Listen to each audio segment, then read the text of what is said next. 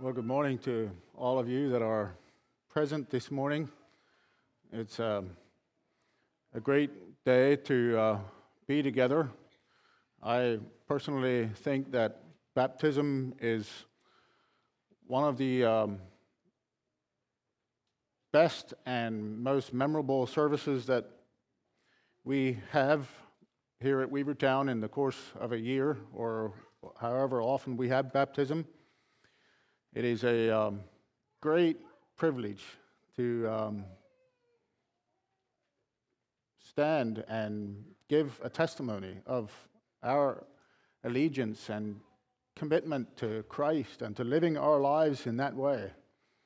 And it's a blessing for not only for the, those that are being baptized to share their testimony, but it's a blessing for all of us who um, are born again, believers of wherever we find ourselves, um, yeah, in the world, to hear testimonies of, of these commitment. It's a reminder of the time when, when we did that, when we made that uh, commitment, when we um, gave our testimony, and when we made our commitment to allegiance with Christ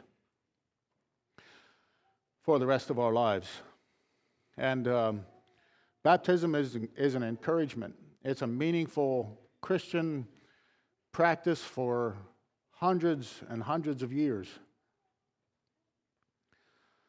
And um, I'm happy that we live in a country where there's freedom, where we're not necessarily concerned about the physical well being of these that are baptized in the next weeks and days as they leave this place. In many places in the world, that's not how it is.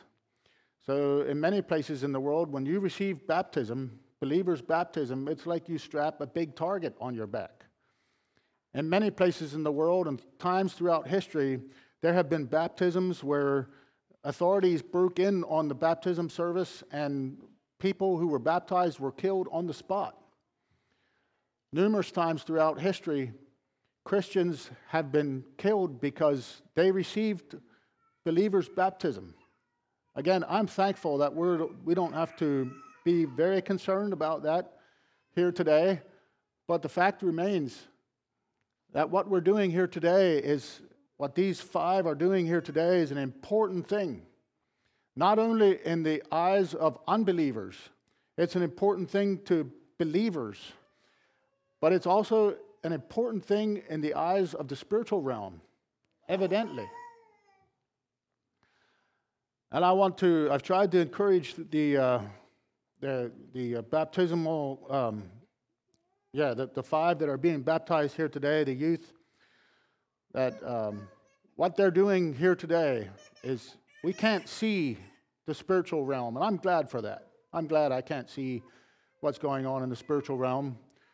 But there's forces that we can't see that I believe are pushed back or undone by the words of testimony and the vows, the commitments that are made here at a place like a service like baptism.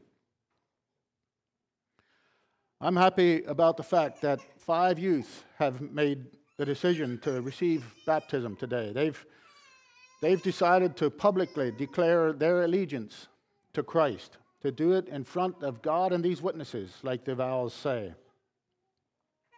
And along with that, as we have a practice here at Weavertown, when people are baptized, they are automatically a, a member of our church, and I'm a, I'm a believer in that.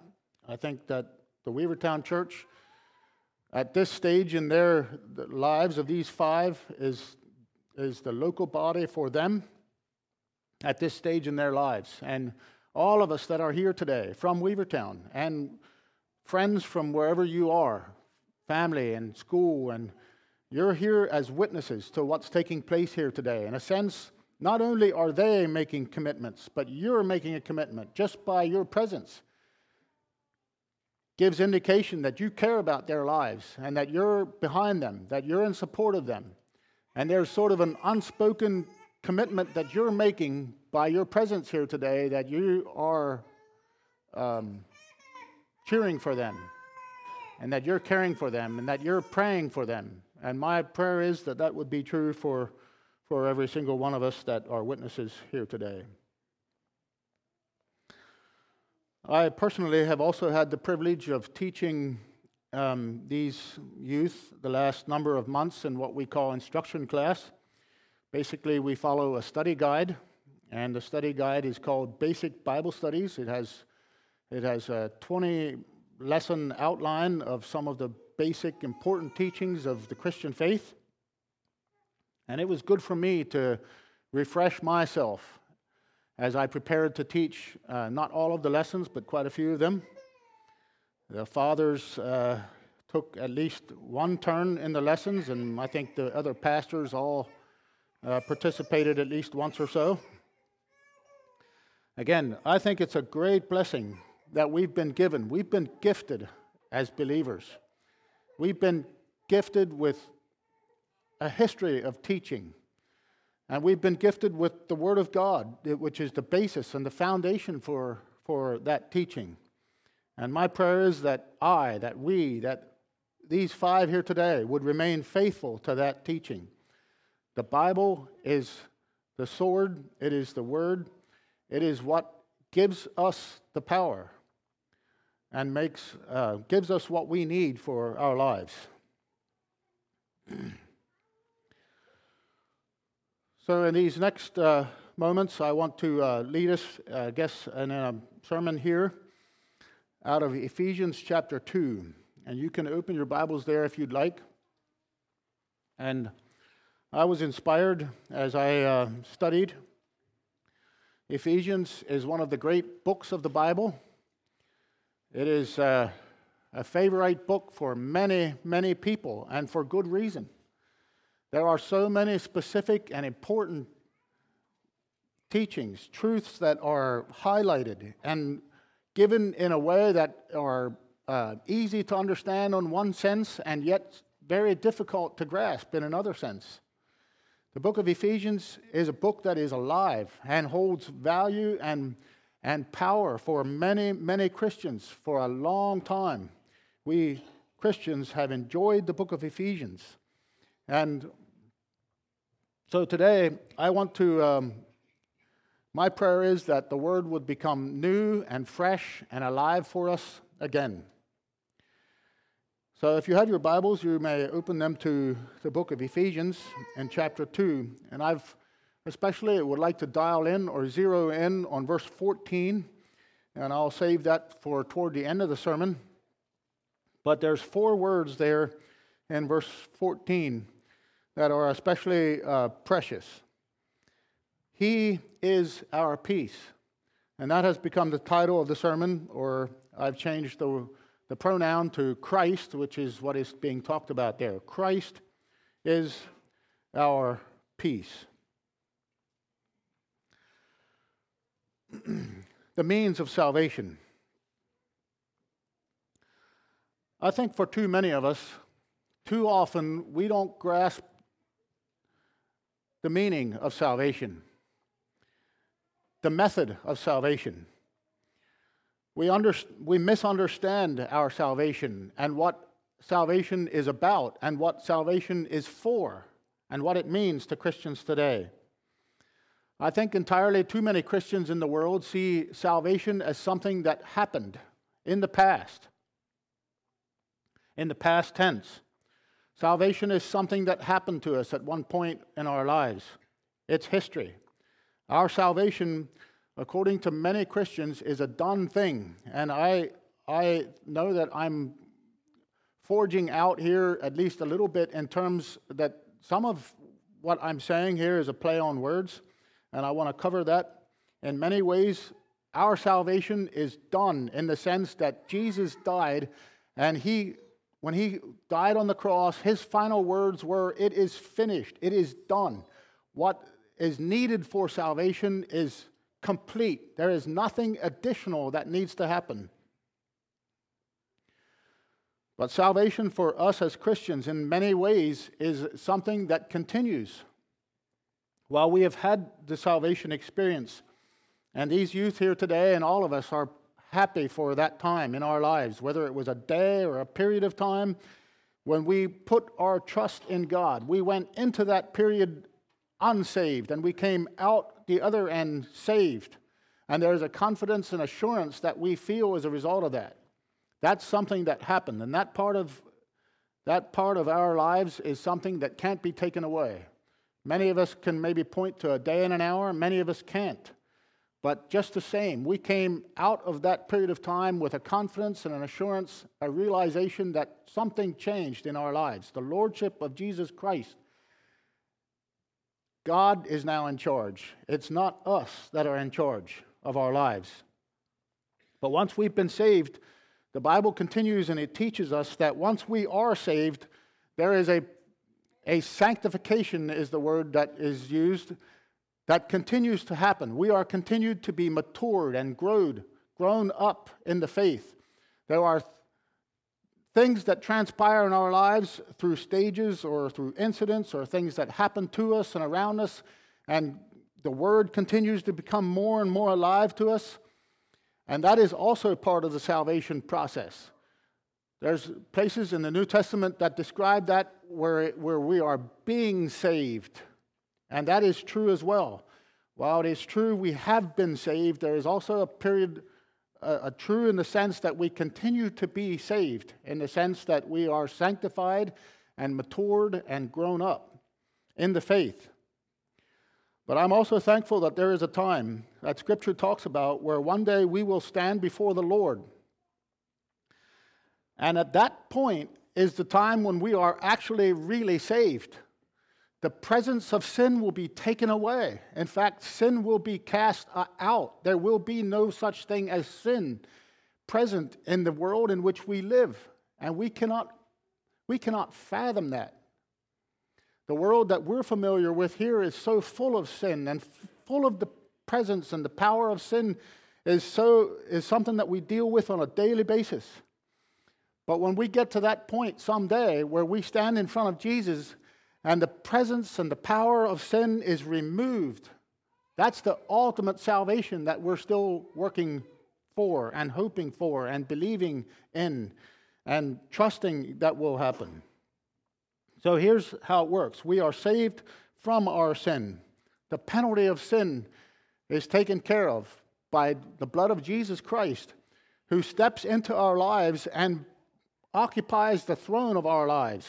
We no longer are in charge. We no longer uh, um, are saying yes to ourselves, but we say yes to Christ. He is the Lord of our lives. But as we continue during our lifetime as Christians, we're gradually being grown up and matured, and the power of sin in our life hopefully has less and less and fewer effect, a smaller effect on our lives as we mature. Little by little, we are grown up and matured. And ultimately, one day, praise God, we're going to be saved from the very presence of sin. There won't be sin in that new world. I'm looking forward to that.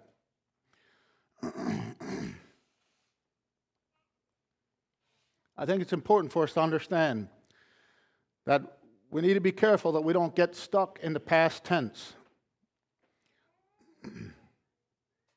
and we need to be careful that we don't become only one dimensional in this idea of salvation.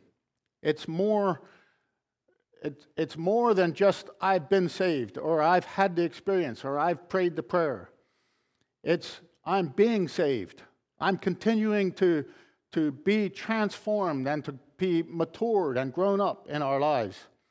And of course, ultimately, the aspect of our faith and hope is that we will be saved. The power and the presence of sin will be removed.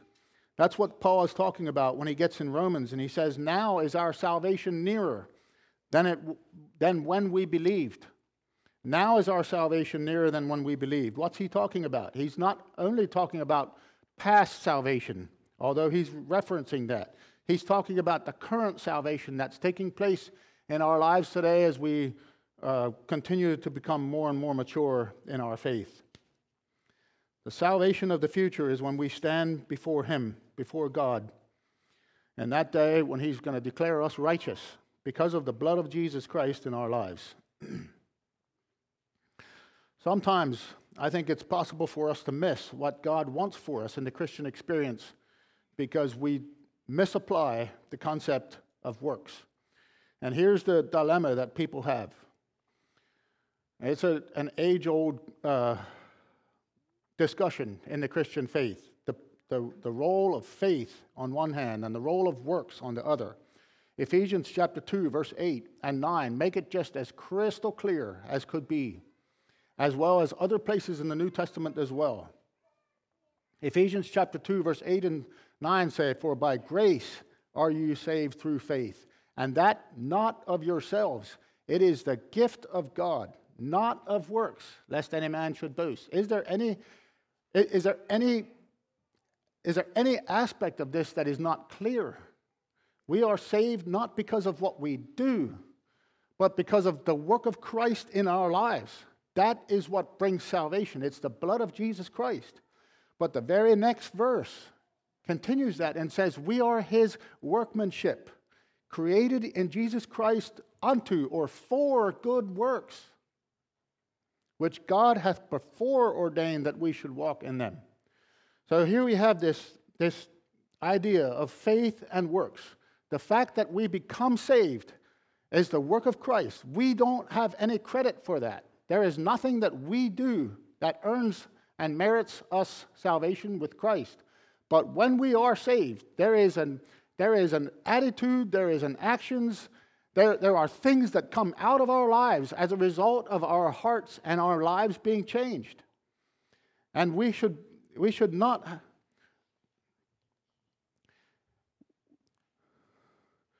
There, there is really no reason that we should have to have Bible verses on our checks. There's no really no reason that we should have fish symbols painted all over our cars or anything like that. You can if you want. I sure don't care. But people should be able to see from our lives, our actions that we're saved. When they're around us, they're going to say, Ooh, that person must be a, a believer because of how he talks and because of how he lives and the things that he does. We are his workmanship, created in Christ Jesus.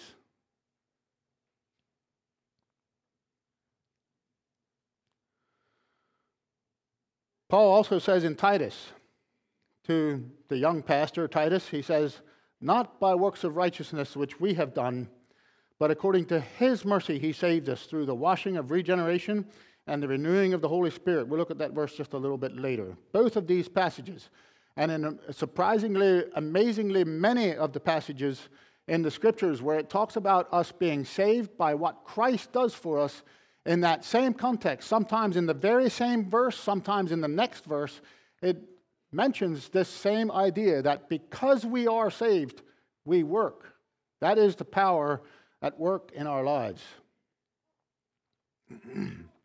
Christ, because of his work in our lives, puts it in us and we work because of what Christ has put inside of us. It's sort of like uh, some of the imagery here.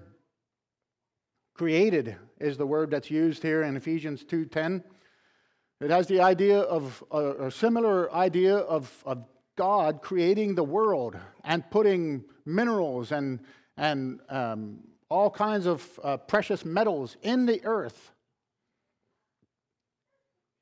And in that same way, in a similar fashion, we work.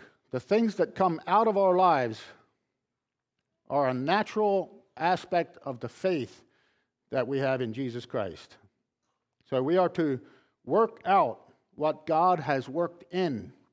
And God has given us these things that we need.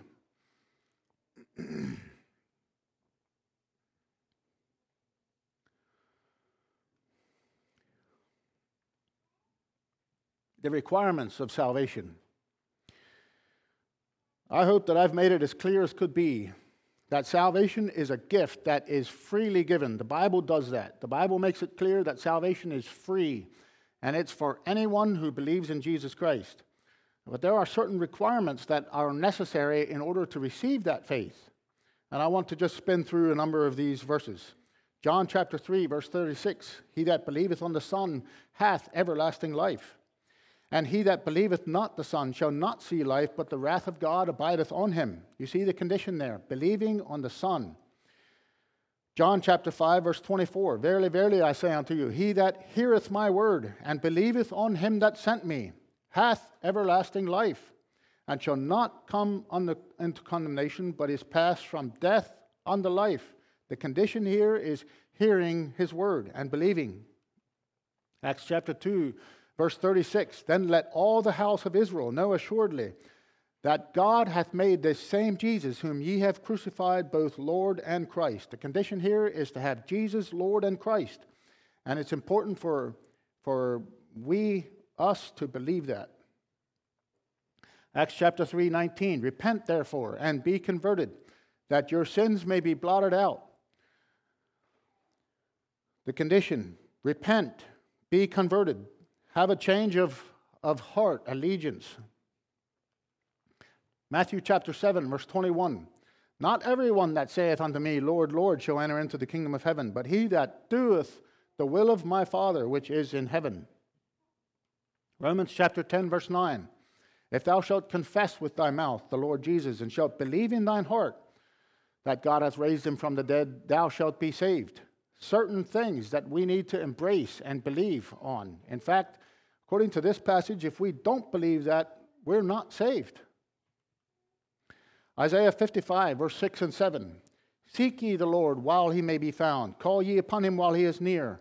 Let the wicked forsake his way, and the unrighteous man his thoughts. And let him return unto the Lord, and he will have mercy on him and to our God, for he will abundantly pardon. This is a verse from the Old Testament. Another one, uh, Proverbs 28, verse 13 He that covereth his sin shall not prosper, but whoso confesseth and forsaketh them shall have mercy.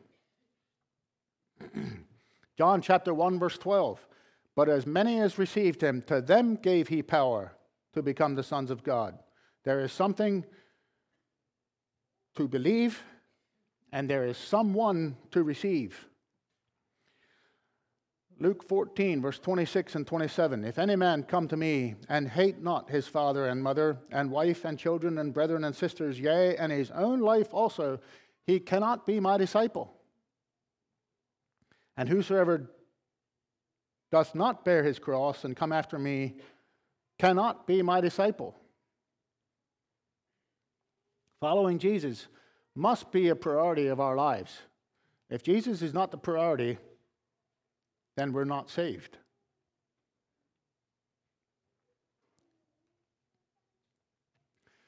The results of salvation. I'd like for us to just turn our, our focus here just a little bit before I get into this uh, next screen here, into Ephesians chapter 2 again. And I am just fascinated as I look at this passage and look at the words that are used and how alive this passage becomes the more I study it, the more I find. Verse 1 You hath he quickened, you hath he made alive. That's what it means. We are made alive. Previously, we were dead. But now in Christ Jesus, we are made alive, quickened.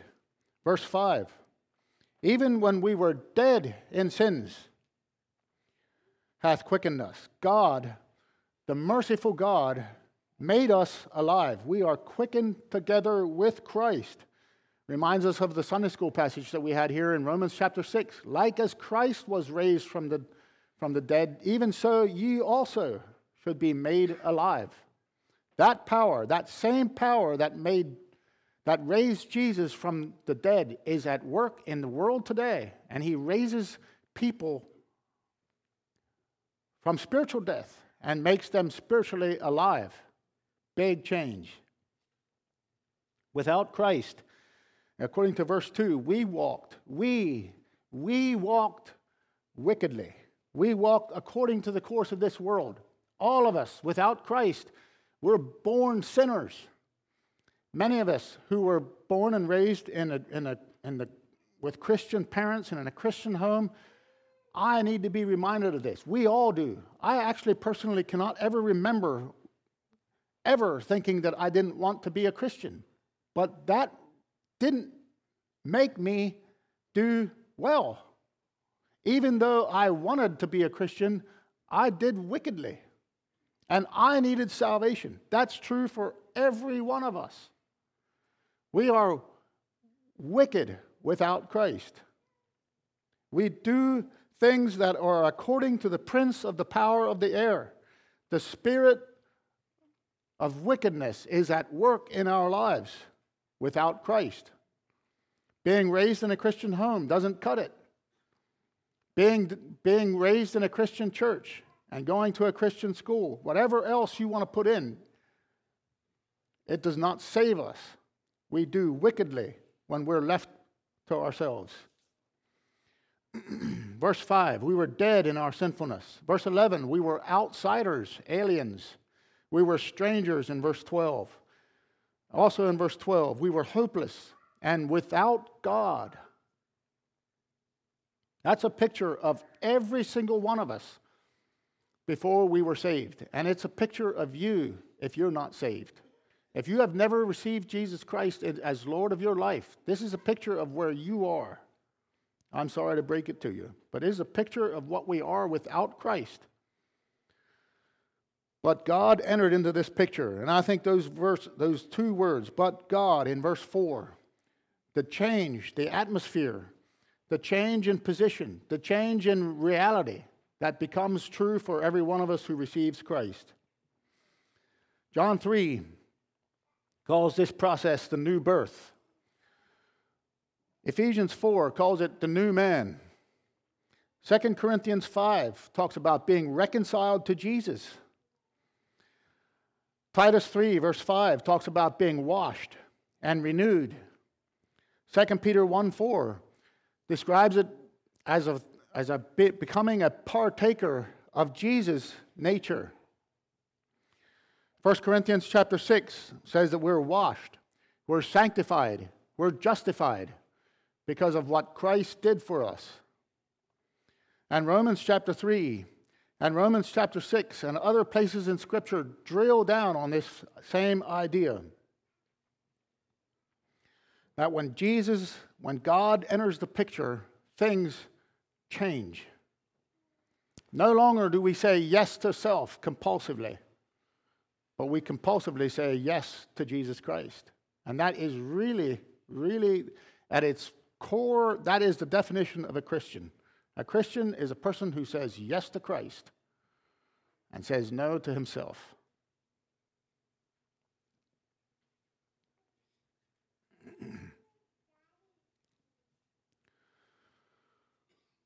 Several weeks ago, my memory was jogged, and I remembered a devotional that Aaron Lapp gave here at Weavertown many years ago. I'm not sure if it was, it might have been 15 or 20 years ago, I'm not sure. And he used Ephesians chapter 2, verse 14, and he used these four words. At the beginning of chapter, four, of chapter 2, verse 14, for he is our peace. He is our peace. He is our peace. These four words He is our peace. Jesus is our peace. He is the bridge. He is the access. He is the way. He is the door. He is the one that gives us nourishment. When we're, he is the vine. When we're connected to the vine, we have life. He is the one. He, Jesus, is our peace. Not only is Jesus, does he bring peace, not only does he make our situation peaceful, not only does Jesus work peace or bring peace into our lives, He, Jesus, is our peace. Many of the translations says that He Himself, it uses those words, that double pronoun. He Himself is our peace. He is our peace.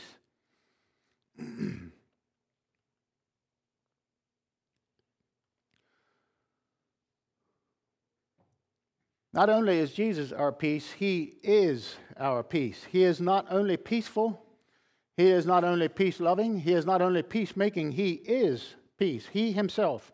Everything outside of him is chaos. Everything outside of Jesus Christ is frustration and trouble and pain and problems. And he brings peace. He brought peace between us and God. And that is that's the, the basis and the constitution of, of salvation. Peace between us and God. Not only does Jesus give us peace, he is our peace. Ephesians chapter 1 verse 7. If you page back in your Bibles um, to chapter 1 verse 7, in whom we have redemption through his blood, the forgiveness of sin according to the riches of his grace. My past has been taken care of. The wickedness that I knew before I was born again, and since I've been born again, has been taken care of. The redemption, the forgiveness is available and it's free. I need to receive it. Chapter 2, verse 10 to 17. Again, the use of some of these words, I think I'm going to pass on bringing up some of the, um, yeah, some of, drawing attention to some of the words that are used. The barriers between us and Christ are removed. The middle wall has been taken down. The boundary, the partition, the distance has been taken away. He is our peace. And then, thirdly, He is our peace. He is our peace. In Mark chapter 4 and Mark chapter 5, there are there's an interesting series in the event of our Lord in Mark chapter 4, they had had a long day. they get into boats and are on their way across the Sea of Galilee. It's nighttime. And a storm comes up, and the disciples are bailing water, and they think they're about to drown. I, I, I, I don't have any reason to believe that they didn't know what they were talking about. It was a, it was a terrible storm. But Jesus was sleeping in the boat. He was asleep. And they woke him up and said, Carest thou not that we perish? And he gets up and he said, Peace, be still. And immediately the winds ceased and there was a great calm. And when they get to land, they get out of the boats in the country of the Gadarenes, which was exactly on the opposite side of the Sea of Galilee from when they had started. And they are immediately confronted with two men who are demon possessed and have been demon possessed for lots of years. A man, it says in the one passage, and in the corresponding passage, it says two. But there was some phenomenal things that took place right then and there. And not only did they get peace in the water, but the man that had the demon finds peace. He is our peace. It's a personal kind of peace that we can experience. The disciples experienced it, the demoniac experienced it, and you can find peace through Jesus. He is our peace. And now, fourthly, He is our peace. The Hebrew word here is shalom, and it's basically a word that is used as a form of greeting. How, how are you? Good morning, we say. Good afternoon. It's a, it's a, it's a, a wishing that things are going well for you. So when you say good morning to a person, it's, a, it's kind of a variation of this Hebrew word shalom, which they use in the Jewish culture to this day. It's the removal of competitive factions. It also contains the idea of being well, and both in hell and health and prosperity and security and soundness and completeness and, and wholeness. It's a, it's a wishing of well being. Shalom. He is our peace. 1 Thessalonians chapter 5, verse 23. Now may the God of peace himself sanctify you completely. The NIV, I mean, the King James Version says, holy and may your whole spirit and soul and body be preserved blameless at the coming of our Lord Jesus Christ. And I'm reading out of the New King James Version. Completely, utterly, nothing undone. There's no, no, no more, there's nothing that's undone. It's complete, it's whole, whole spirit, whole of our soul, all of our body. And that's preserved blameless through the power of Jesus Christ at his coming.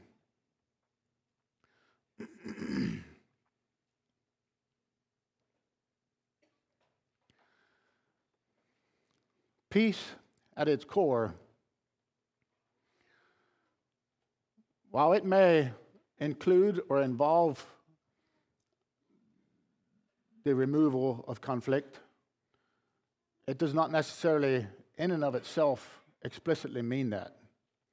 Peace at its core doesn't necessarily mean that life will be easy. It doesn't mean that temptation goes away. It doesn't mean that we are never attacked. But it does mean that Jesus is our protection. We can have peace in the middle of that storm, in the middle of that attack, in the middle of that temptation. Jesus is our protection. And I love some of the wording of the Old Testament, particularly the Psalms. And I'm especially thinking about Psalm 18, verse 2. It says, The Lord is my rock and my fortress, my deliverer, my God, my strength in whom I will trust, my shield and the horn of my salvation, my stronghold. Again, that's taken from the New King James Version. The fortress language of the Old Testament is encouraging and comforting to me, especially as it relates to Christ and his presence in our lives. It doesn't matter very much which word we emphasize in this sentence. Whether we say He is our peace, whether we say He is our peace, whether He is our peace, or whether He is our peace. Either way, it's just as true as could be. And my prayer is for all of us, and especially for the five that are receiving baptism here today and making these commitments before God and these witnesses. I wish you the peace of God during the wind and the waves, the storm of life. My prayer is that your focus would be on the Prince of Peace because he truly is our peace. And my prayer is that you and me and all of us would, would find that peace, that would experience it and become, enter into that fortress which is ours to be had. I invite you to stand together as we pray.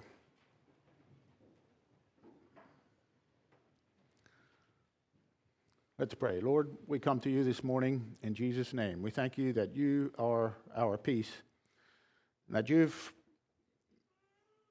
made your grace and your strength available to any of us, to all of us. I pray that as we go through our lives, that you would give us a new and fresh understanding of the distance that used to be in our lives and how that distance is no longer there because of the work of Jesus Christ. And I pray that it would be a reality for all of us. Everyone under the sound of my voice would have that middle wall, that partition, that distance removed. And if there are those here today that have not received Christ, I pray that you would give them the opportunity. Continue to draw them. Continue to bring reminders to them of their need. And I pray that they would say yes to you and commit their lives to Jesus Christ.